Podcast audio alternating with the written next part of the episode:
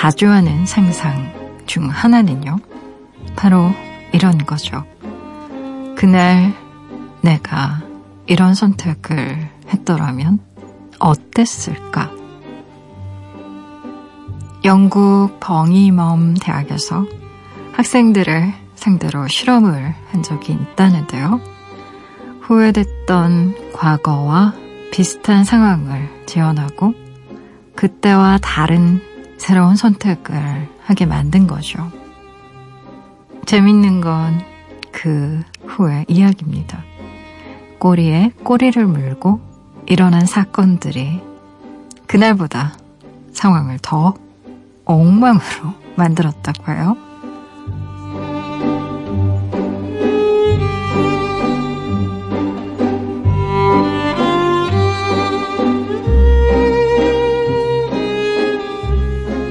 선택이란 한 권의 소설책과도 같아서요. 장면이 바뀌면 이어질 이야기에도 큰 변화가 생깁니다. 그날 그런 선택을 하지 않았더라면 지금 이 순간도 없는 거죠.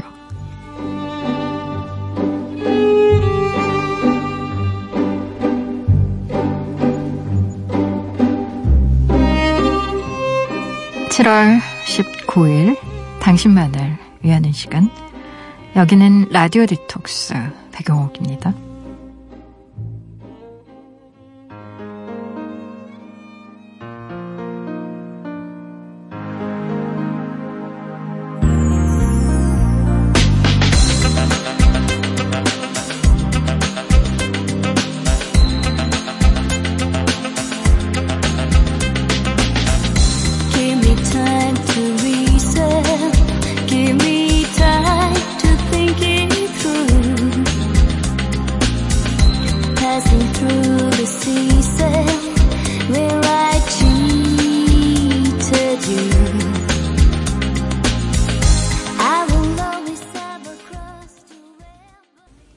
라디오 디톡스 백영옥입니다. 오늘 첫 곡으로요. 영화 슬라이딩 도어즈 OST 중에서요. 아쿠아의 Turn 같이 들으셨어요. 지난밤 그리고 어제 하루 다들 잘 보내셨나요? 저는 라디오 디톡스의 DJ 소설가 백영옥입니다. 아, 그래요. 선택이라는 건 한 권의 소설책과도 같아서 장면이 바뀌면 이어질 이야기에도 큰 변화가 생깁니다. 라는 얘기. 어, 그날 내가 이런 선택을 하지 않았더라면 지금 이런 후회는 하지 않았을 텐데, 라는 생각 많이 하죠. 우리 많이 합니다. 선택이라는 건요, 어, 어떤 식으로든, 음, 후회, 뭐, 작고 크고의 차이가 있을 뿐, 음, 남기는 측면이 있어요. 되게 하는 것과 하지 않는 것 사이에서 우리가 고민하다가 어, 조금 더 쉬운 선택을 할 때가 많습니다. 이를테면 이걸 먹을 것인가 말 것인가를 밤새 고민하다가 먹자 하고 나서 아침에 퉁퉁 부은 얼굴을 보면서 후회하는 나를 자책하는 경우도 많고 운동하는 것과 하지 않는 것 사이에서 한참 고민하다가 하지 말자 이러고 다음날 또 후회하고 어, 하는 것과 하지 않는 것 중에 더 쉬운 걸 되게 우리 뇌는 선택합니다. 근데 누구나 다 그렇죠. 힘든 선택을 한 사람이 조금 더 성장을 하는 것이고, 어, 또 선택이라는 건 누구에게나 정말 다 힘든 일이라서 사람들은 선택을 되게 미루려고 하는 경향도 크고요. 어바타임이라는 영화 아마 기억 많이 하실 거예요. 그 영화에 보면 주인공이 선택한 음, 상황에 따라서 정말 줄거리가 확확 바뀝니다.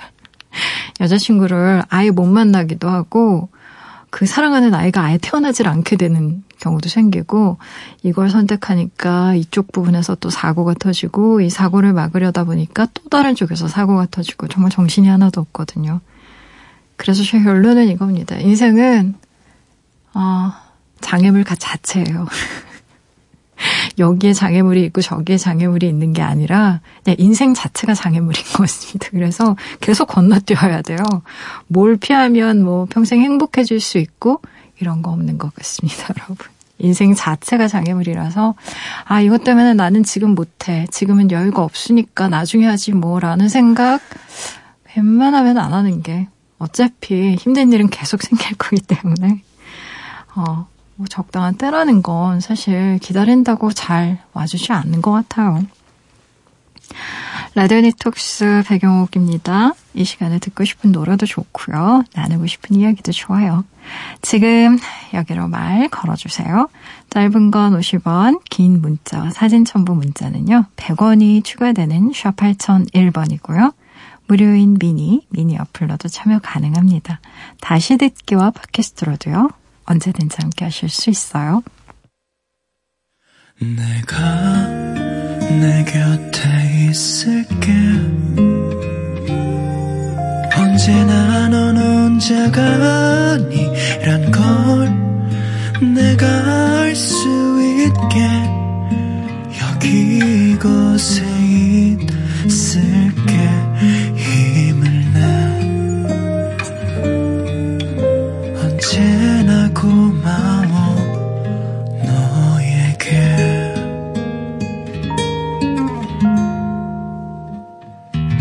라디오 디톡스 백영옥입니다. 라디오 디톡스 백영옥입니다. 함께하고 계시고요.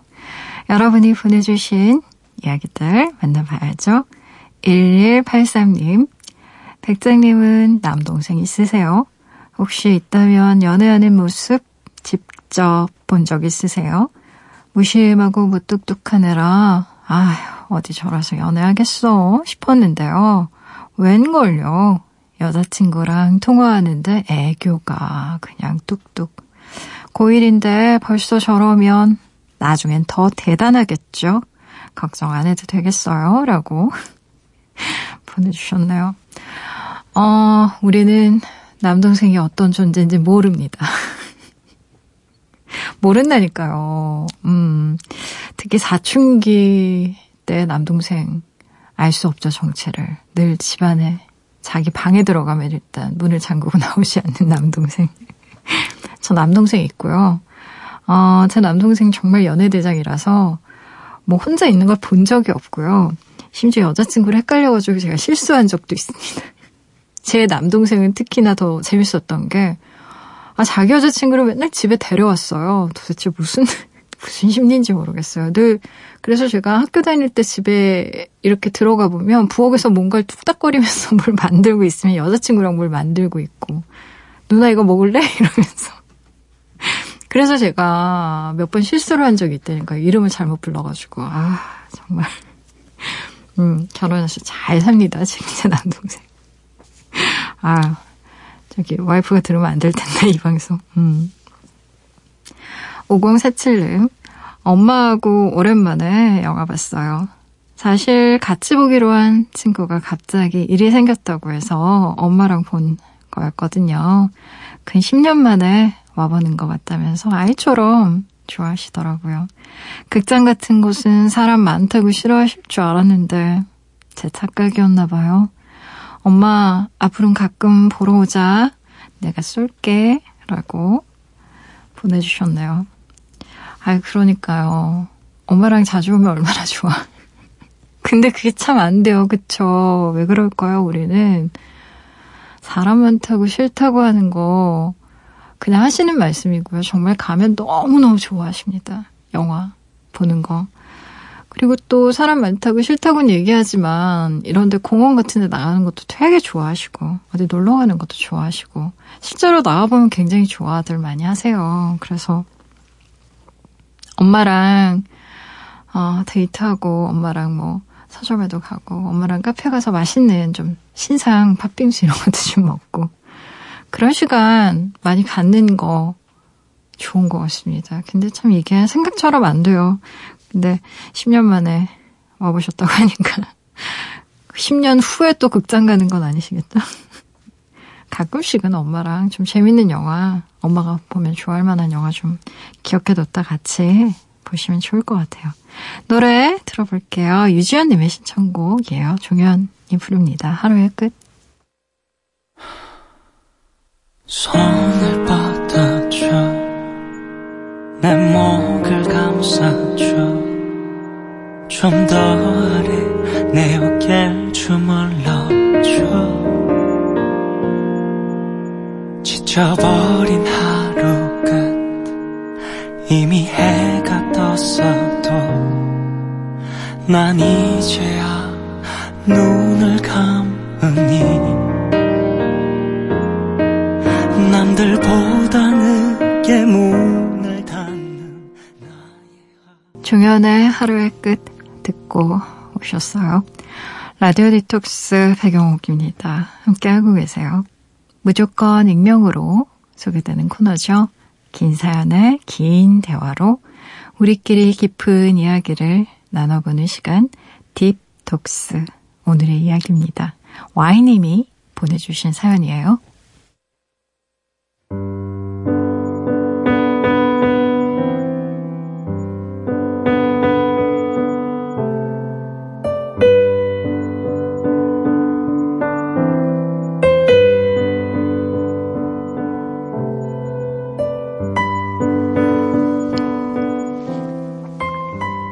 얼마 전 아버지께서 은퇴를 하셨습니다. 긴 세월이었죠. 엄마는 전업주부고 아버지 혼자 저희 네 가족의 생계를 책임지셔야 했으니까요. 제가 첫째고 여동생이 하나 있어요. 동생은 스물일곱이고요. 저는 서른이에요. 둘 다 회사에 다니는 중입니다. 대학도 졸업했어요. 더 이상 부모님 도움이 필요하지 않을 나이죠. 왜 그런 말 있잖아요. 부모는 나이가 들수록 아이가 되고 자식은 나이가 들수록 부모가 된다. 언젠가부터 두 분이 뭘 해도 불안해지기 시작했어요. 예를 들어 마트에 장을 보러 갈 때 저도 꼭 따라갑니다. 제가 시간이 되지 않는 날은 동생이라도 꼭 챙겨보내요. 아빠는 괜찮다고 하시는데 쌀이나 생수를 드는 뒷모습이 너무 위태로워 보이거든요. 제가 들겠다. 아니다. 아빠도 할 수 있다. 계산을 마치고 몇 번이나 언쟁이 붙었는지 몰라요. 연세도 있으시면서 자꾸 나이를 잊으시는 듯 합니다. 얼마 전에는요, 은퇴를 하고 편하게 하고 싶은 거 하면서 지내시라고 얘기를 드렸는데요. 퇴직금 중 대부분은 저축하고 일부 금액으로 엄마와 유럽 도보 여행을 가겠다고 하시더군요. 휴양지도 아니고 걸어서 그렇게 못 다니신다고 말리는 제게 아버지께서 뭘 했는 줄 아세요? 아빠 아직 멀쩡해. 아빠 군대 있을 때 행군으로 1등한 사람이야. 그건 20대 얘기고요. 지금은 50대 중반, 아니 후반이십니다. 결코 단단하지 않으신다 왜 자꾸 욕심을 부리시는지. 아무리 100세 시대라지만 쉽지 않은 길을 걸어오셨거든요. 건축, 토목 쪽에서 근무하셔서 몸도 많이 상하셨고요. 동생은 젊었을 때 못한 것들 이제라도 다 하게 해드리자고 하는데 제가 너무 노심초사 걱정이 많은 걸까요? 여행을 가신다면 분명 단체 관광이겠지만요. 영어도 안 되시는데 낯선 타국에서 무슨 일 당할까봐 너무 걱정됩니다. 백장님도 아시겠지만 외국인 상대로 사기치는 사람들도 많잖아요. 아버지의 직진 본능이 발동해서 길을 잃을까 걱정이고 음식이 엄마 입에 맞지 않을까봐 그것도 걱정되고요. 부모님 생각만 하면 왜 이렇게 심장이 쑤시는지 세상 모든 자식들 중 저만 이러는 걸까요?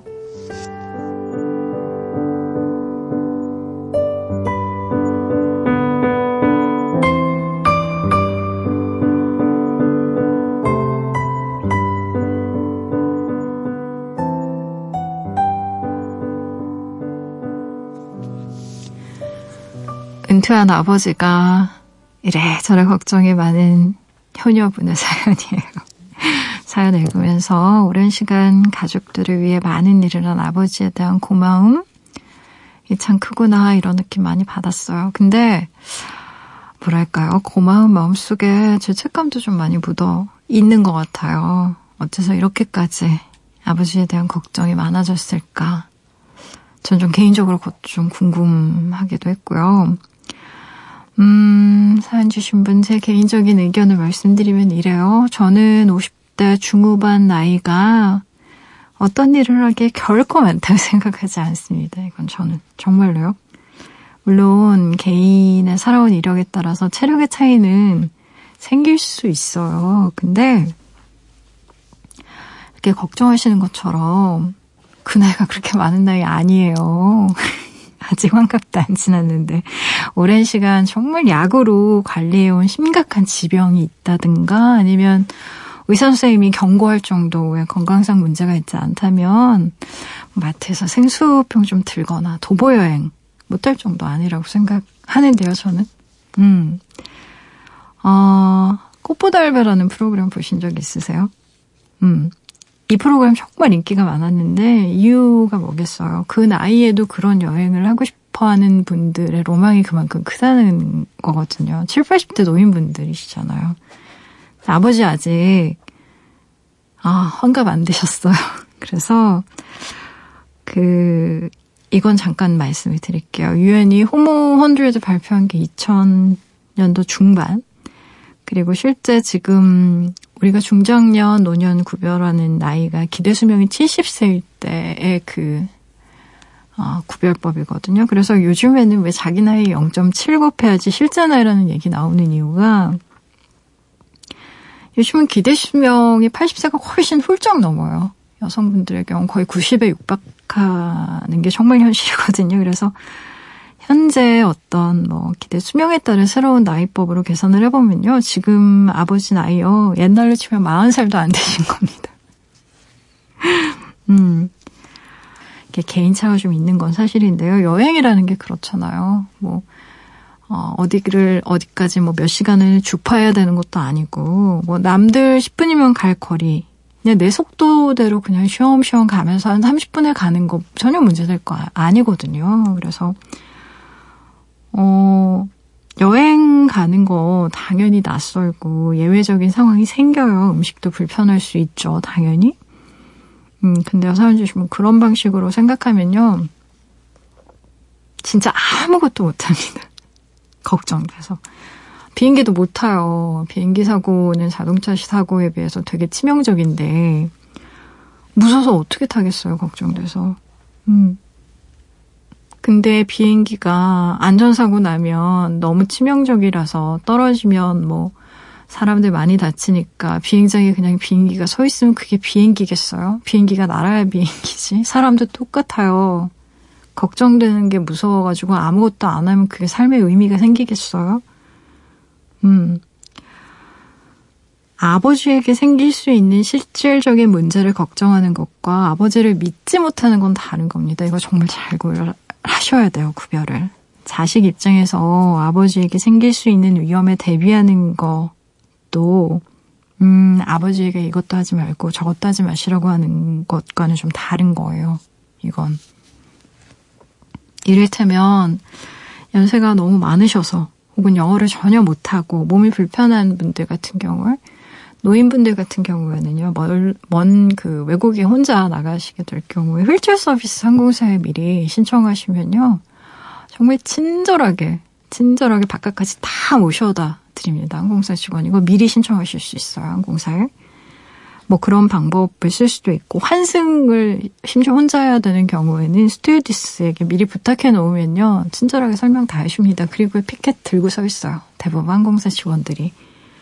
왜곡이 두렵죠. 두렵긴 한데 어지간해서 이렇게 길을 잃거나 하는 일은 그렇게 많지는 않아요. 그리고 요즘에는 뭐 아버님도 그러실 거예요. 스마트폰 다 가지고 계시잖아요. 로밍 요즘에는 굳이 설정 안 해놔도 자동 로밍 많이 되거든요. 그리고 요즘엔 현금 많이 소지 안 하니까 현금 너무 많이 소지하지 않고 어, 뭐 여권 복사본 미리 챙기거나 대사관 번호 같은 거 미리 숙지하는 것도 걱정을 방지하기 위한 음, 선제적인 조치가 될 수 있겠죠. 근데 요즘에는 어, 많은 분들 아시겠지만 외국에 도착만 해도요 스마트폰으로 대사관 번호부터 해서 줄줄이 엄청나게 많은 전화번호 뜹니다. 긴급 번호 연락할 수 있는 그러니까 그런 거 너무 걱정 크게 안 하셔도 될 것 같아요.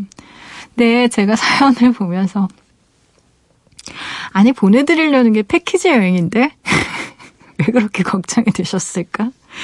어, 되게 패키지 관광에는요 가이드분 계세요. 그리고요 패키지 관광 같은 경우에는 한국 음식이 세 끼 중에 한 끼 정도는 꼭 들어 있습니다. 음.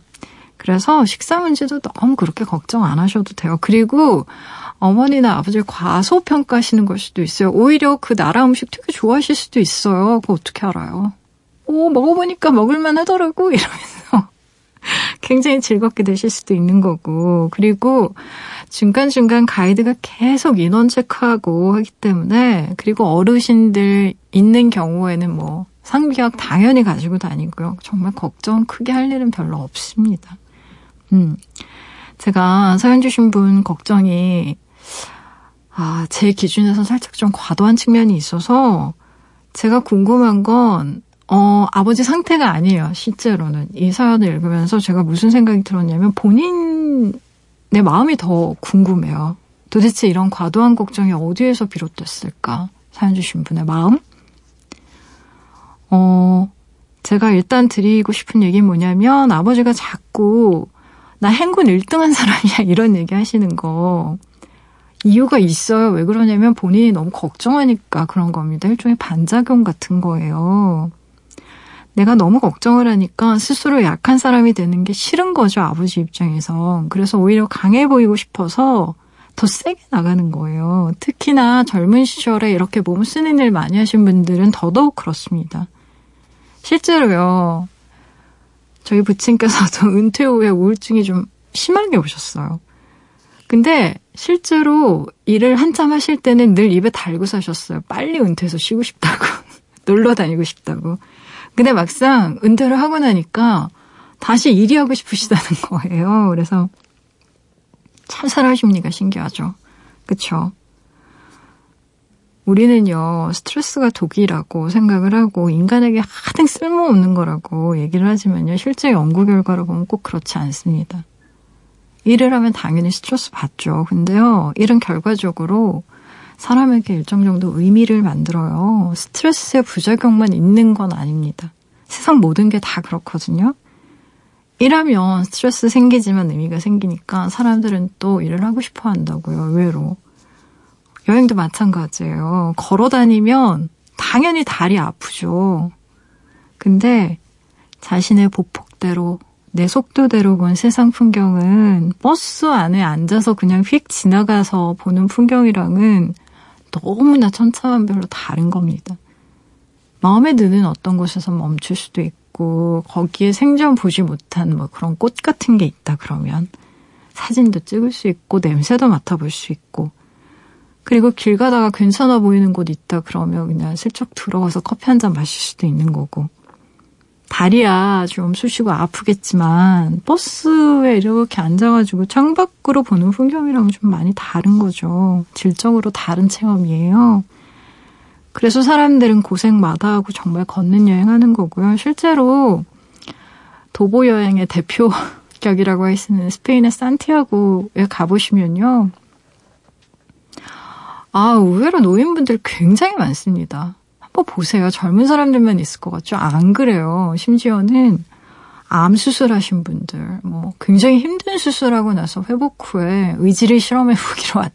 실험해 보기 위해서 독일에서부터 내가 여길 걸어왔다 이런 분들도 계시고 그 사람들마다 가지고 있는 백스토리가 얼마나 다양한데요. 정말 건강이 힘이 넘쳐서 온 사람들만 있는 게 아니라고요. 여행이라는 게 원래 그래요. 어, 아버지가 보이는 어떤 행동은 사실은 사연 주신 분이 원인을 제공한 탓이 더 커요. 아버지가 허세를 부린다고 본인 아마 생각하실 수도 있는데, 어, 사람은 원래 누르면 튀어나옵니다. 이게 물리학 법칙이에요. 좀 느긋하게 마음 먹는 건 어떨까 싶어요. 그게 아직 환갑도 안 됐는데 아버지 너무 노인대하듯이 그렇게 대하는 게 아닌지 그거 좀 한번 생각해 보셨으면 좋겠고 어쩌면 그게 아버지 문제가 아니라 본인 문제일 수도 있어요. 어, 내가 가지고 있는 불안과 공포를 자꾸 아버지한테 투사하는 거죠, 엄마나.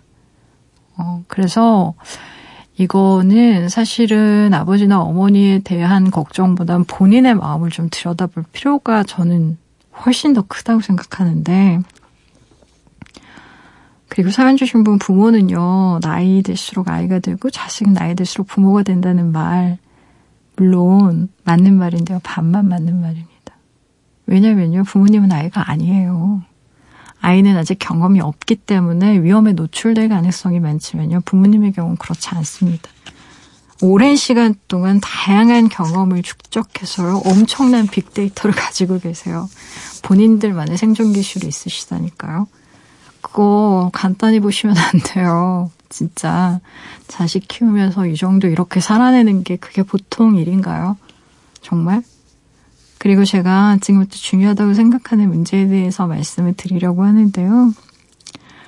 사람의 후회는요, 두 가지 종류가 있습니다. 하나는 했기 때문에 생기는 후회고, 다른 하나는 하지 않았기 때문에, 하지 못했기 때문에 생기는 후회인데요. 가장 뼈아픈 후회는 했기 때문에 생기는 후회가 아닙니다. 뭔가 해보고 하는 후회에 인간은 여러 가지 방식으로 대처할 수 있어요.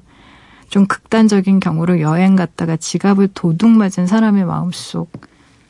또 어떤 일이 벌어지냐면, 아, 나 괜히 갔다 돈만 잃어버렸어. 이런 마음만 있는 게 아니에요. 아휴, 돈 좀 잃어버리긴 했는데, 그래도 그때 파리에서 본 에펠탑 예뻤어. 사진도 많이 찍었고 와이프랑 뭐 그때 거기서 먹었던 크루아상 맛있었어 이런 추억이 남아요. 어 당시에는 힘든 일도 이렇게 시간이 더 쉬워지면서 추억으로 남는 경우도 많고 특히 여행에서 일어났던 일들은 그런 경우가 더 많습니다. 하, 정말 다리 너무 아팠어. 뭐 물집 생기고 발 다 터지고 산티아고 같이 뭐 한 800km 걷는 도보 여행 갔다 오신 분들도 눈물 질질 흘리면서 정말 걷다가도 나중에 이렇게 돌이켜보면 아, 그때 그렇게 힘들었던 것도 다 추억이네. 뭐 이러면서 좋아하신단 말이에요. 인간은 힘든 일도 추억으로 만들고 자기 합리화할 수 있는 힘이 있어요. 근데 하고 싶었는데 못 해본 일에 대한 후회는요. 아, 이건 정말 죽는 순간까지 남는 겁니다. 그때 뭐뭐 했더라면 참 좋았을 텐데 이런 게 계속 머리에 맴도니까요. 그리고 이런 후회는 아이의 후회가 아니라 어른의 후회입니다. 경험을 통해서 비로소 알게 되는 거는 시거든요. 그래서 아버지 여행 가는 것도 당신이 움직일 수 있고 뭔가 보고 싶은 마음이 있을 때 가시는 게 좋은 거예요. 어, 나중에 가세요라고 얘기하는 게 꼭 맞는 건지는 잘 모르겠어요. 저는.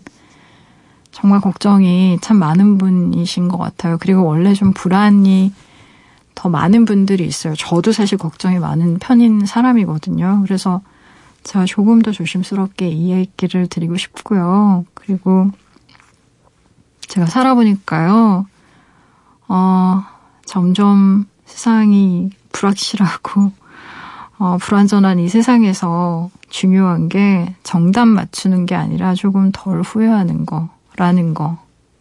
저는 이제 조금씩 알겠더라고요. 좀 덜 틀리는 거. 우리가 살다 보면 그때는 최선이라고 생각했지만 최악인 선택도 있고 반대의 경우도 많습니다. 어차피 세상에 완전한 답 같은 거 없어요. 그래서 후회는 어느 쪽으로도 조금씩은 남는 거기 때문에 제 지로는 그래서 해보자. 해보고 나서 후회하자. 그게 후회가 덜한 삶이다. 라는 게 저의 개인적인 생각이고, 물론 하지 않는 것보다 하는 건 좀 힘든 선택이에요. 그런데 사람은요, 힘든 선택을 통해서 성장합니다. 노인이니까 할 거 다 했고 이제 쉬기만 하겠다. 마음 먹는 건요, 삶을 살아가는 게 아니죠. 그냥 죽음을 기다리는 자살랑 비슷한 거지. 그렇게 생각하지 마셨으면 좋겠어요. 아버지나 엄마를. 그분들도 가능성이 있고요. 보고 싶은 게 있고 체험하고 싶은 게 있으실 거고 성장할 수 있어요. 사람은 정말. 음. 그리고요, 무엇보다 생각해 봐야 되는 게 우리가 생각보다 불행에 대처하는 힘이 약하지 않아요. 앞으로 일을, 일어날 일을 상상하는 게 더 무섭지. 실제 그 일이 닥치잖아요, 나한테. 그러면 상상한 것보다 그렇게 끔찍하지 않아요. 정말. 의외로 우리는 불행에 강합니다, 인간은. 어, 실패나 후회에 대해서 조금 다른 식의 견해를 갖는 게 도움이 되실 것 같아요. 실패를 많이 했다. 라는 게 그만큼 많이 시도해 봤다라는 뜻인 거고, 그만큼의 변화나 성장이 있었다는 뜻이기도 하고, 무엇보다 50대인 아버지가 이제 살아갈 날이 생각보다 정말 길다는 걸 꼭 기억하셨으면 좋겠어요. 제가 일전에 한 몇 년 전쯤에 신문에서 어떤 시를 읽었는데, 아, 제가 그 시를 지금 사연 주신 분한테 읽어드리려고 그렇게 검색을 해서 찾아봤는데 결국 못 찾았어요. 정말 들으면 가슴에 쾅 하고 때리는 게 있는 시인데, 이게 간략하게 제가 기억나는 내용을 말씀드리면 이런 거예요. 90세 노인이 돼서 이제 비로소 영어 공부를 시작하신 분이 시를 쓴 거였는데 그 시의 대부분이 후회였습니다. 그러니까 나이 65세쯤에 은퇴하신 분이었는데요. 아, 이제 은퇴했으니까 나는, 음, 쉬고 그냥 휴식하면서 인생을, 어, 즐기겠다라는 마인드로 있었는데, 65세의 삶이 90 몇 세까지 이어진 거죠. 30년이. 30년을 어떻게 쉬기만 해요. 그러니까 이분이 무슨 얘기를 하냐면 내 나이 65세에 영어 공부했더라면 70세에라도 시작했다면 80세에 도전했더라면 더 좋았을 텐데 이런 내용이에요. 음. 나이가 많다는 게 어, 뭔지 우리 잘 몰라요, 사실. 우리가 살아보지 않은 나이를 어떻게 알아요? 어, 58세의 몸을 가진 사람의 나이를 우리가 어떻게 압니까? 그러니까 쉽게 판단하고 쉽게 추측하고 쉽게 재단하지 않았으면 좋겠어요. 저는. 음. 그리고 일단 아버지를 좀 믿어드렸으면 좋겠어요. 필요한 일 같습니다. 음. 아, 걱정이 많으신 분이라서 제가 살짝 좀 걱정, 걱정이 많은 분이라 걱정이 되는데, 무엇보다 새로운 걸 보고요. 새로운 걸 배우고 또 느끼는 게 삶을 의미 있게 사는데 정말 중요한 겁니다. 그래서 그걸 기억한다고 하면 동생 말이 일면 맞아요. 해보고 싶었던 거 해보고 그리고 아직 그렇게 연세 많으신 거 아닙니다. 사연 주신 분. 아버지가 섭섭해 하실 수도 있어요. 아직 한참 나이세요. 음, 많은 거 하실 수 있어요. 그리고 건강이 걱정이 되면 이렇게 근력 운동도 많이 하시라고 오히려 이제 그런 쪽으로 좀 음, 건강 잘 챙길 수 있는 쪽으로 그렇게 조언해 주시거나 아니면 뭐 음, 다양한 방식으로 본인 할 수 있는 거 하면 좋을 것 같아요. 걱정만 하는 거 말고요. 어, 노래 들어볼까요? 제이슨 브라즈의 노래 골라봤어요. Everywhere.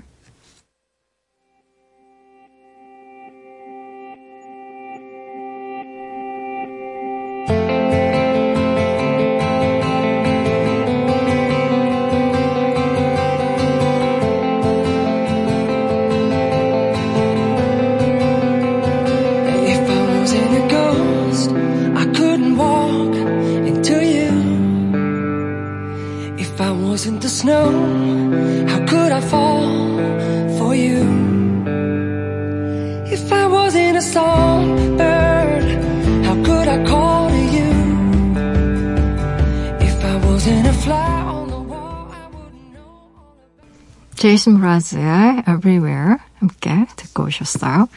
라디오 디톡스 백영옥입니다. 함께하고 계세요. 포털 사이트에 라디오 디톡스 백영옥입니다. 치시고요. 홈페이지에 들어오시면 디톡스 게시판이 있습니다.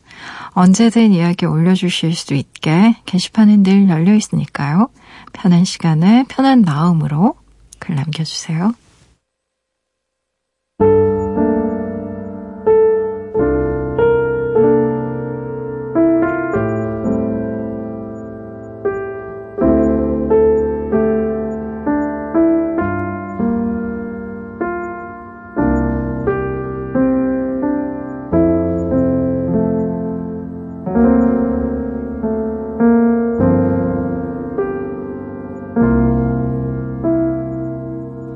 라디오 디톡스 배경옥입니다. 사연 좀 더 볼게요. 4370님. 남자친구와 헤어졌어요. 결혼까지 생각했던 사람인데요. 이렇게 끝난 걸 보면 안 될 인연이었던 거겠죠. 제가 사진 찍는 게 취미라서 같이 찍은 사진이 방 곳곳에 놓여 있어요. 한 장 한장 상자에 넣는 중인데 저 많이 행복했었나 봐요. 웃지 않은 사진이 없네요. 3년이라는 시간을 어떻게 비워낼 수 있을까요? 그 사람도 저도 꽤 오래 아프겠죠? 라고 보내주셨네요. 음. 그래요. 적은 시간이 아니죠, 3년. 아휴, 참. 헤어지고 나면 그 마음이 뻥 뚫린 것 같은. 그게 그 사람이 떠나서이기도 하지만 그 사람을 사랑했던 시간의 나를 되찾아올 수 없어서인 것 같기도 하고. 마음이 참 허전하죠. 근데 그렇더라고요. 시간이 무디지 않게 하는 건 없는 것 같아요. 시간이 이제 조금씩 쌓이고 그 사람에 대한 이별의 예식이 다 끝나고 나면 또 스르르 마음이 열리면서 새로운 사람에 대한 관심도 생길 거고요. 너무 많이는 슬퍼하지 않으셨으면 좋겠어요. 근데 뭐 눈물 나오면 나오는 거고 슬픔은 또 슬픈 거니까 잘 어, 본인의 사랑과 작별 하셨으면 좋겠네요. 장석영님 잠이 안 와요. 잠 안 올 때 자주 듣는 음악인데 내래의 기억을 걷는 시간 신청합니다. 라고 보내주셨어요. 어, 들으면 잠 오는 음악. 이런 거 있으면 참 좋겠네요, 저도. 내래 노래 들어볼게요. 기억을 걷는 시간.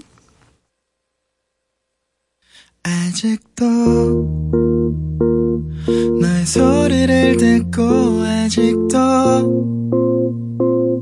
너의 손길을 느껴 오늘도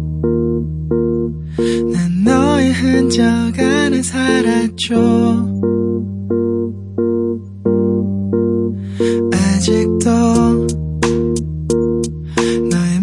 모습이 보여 아직도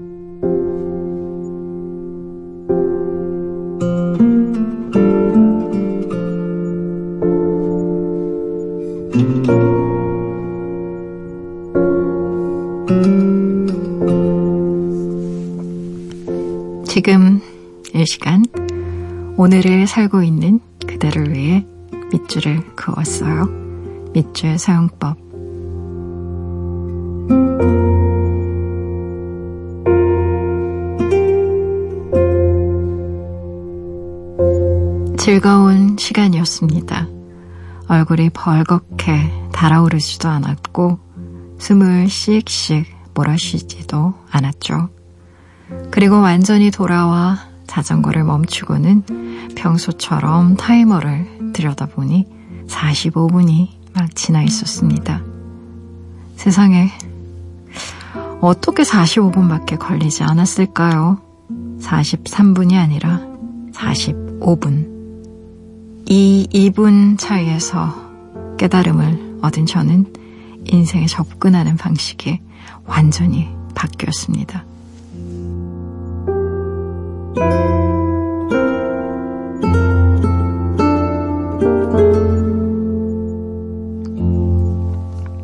밑줄 사용법. 오늘은 팀 페리스의 책 타이탄의 도구들 안에서 밑줄을 그었어요.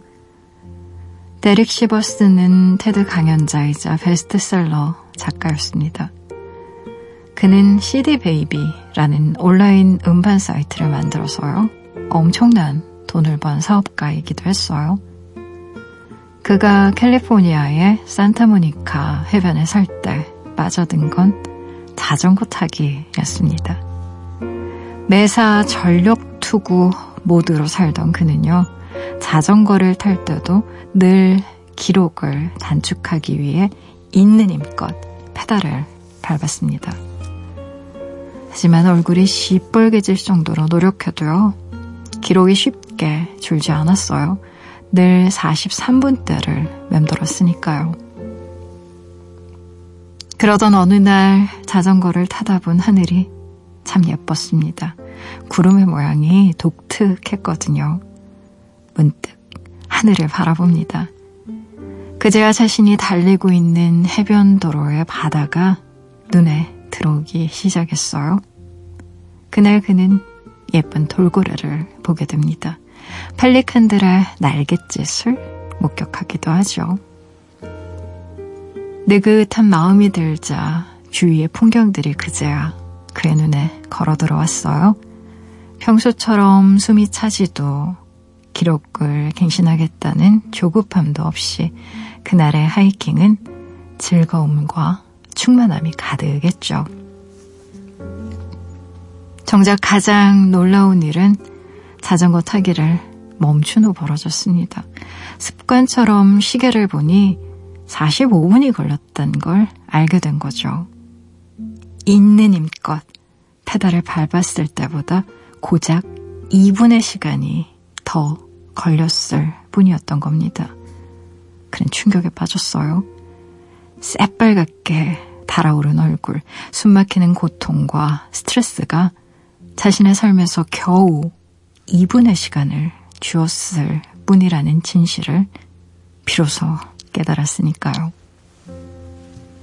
그는 고백하듯 말합니다. 극한의 노력이라고 생각했지만 결국 별것 아닌 헛된 노력이었다고요. 우리는 살아가는 동안 온갖 군데서 돈을 최대한 짜내고 분초를 다투면서까지 시간을 빈틈없이 쓰려고 노력하죠. 하지만 우리에게 필요한 건 어쩌면 멈추는 것인지도 모른다고 말합니다. 내면에서 흘러나오는 으악 하는 소리를 알아차려야 합니다. 그게 바로 몸이 내게 보내는 신호니까요. 그는 드디어 자신이 스스로에게 던졌던 질문에 어떤 문제가 있었는지 알게 됩니다. 내가 지금 뭘 해야 하지? 이건 옳은 질문이 아니었어요. 내가 지금 뭘 하고 있는 거지? 이것이 그에겐 옳은 질문이었습니다. 엄청난 성공을 거뒀지만 늘 숨가쁘게만 살아왔던 자신에게 필요한 질문이 무엇을 해야 하지?가 아니라 뭘 하고 있는 거지? 라는 질문이었단 걸 깨닫게 된 순간이었다고 해요. 그건 바로 나와 지금 이 순간이 맺고 있는 관계에 대한 질문이었습니다. 이상 신호를 감지하고 멈출 줄 아는 것. 좋은 신호를 얻기 위해 2분을 기다릴 줄 아는 것. 어쩌면요, 이 2분의 시간이 당신의 인생을 바꿀지도 모릅니다.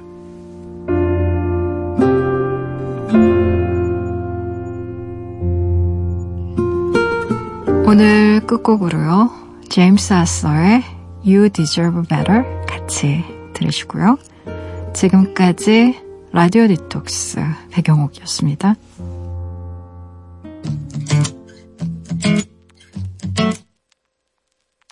I'm just not sure my heart is working. And yours is beating double time. Deep down, you know I ain't even worth it. It's not enough, babe. All I do is make you cry. Like, ooh,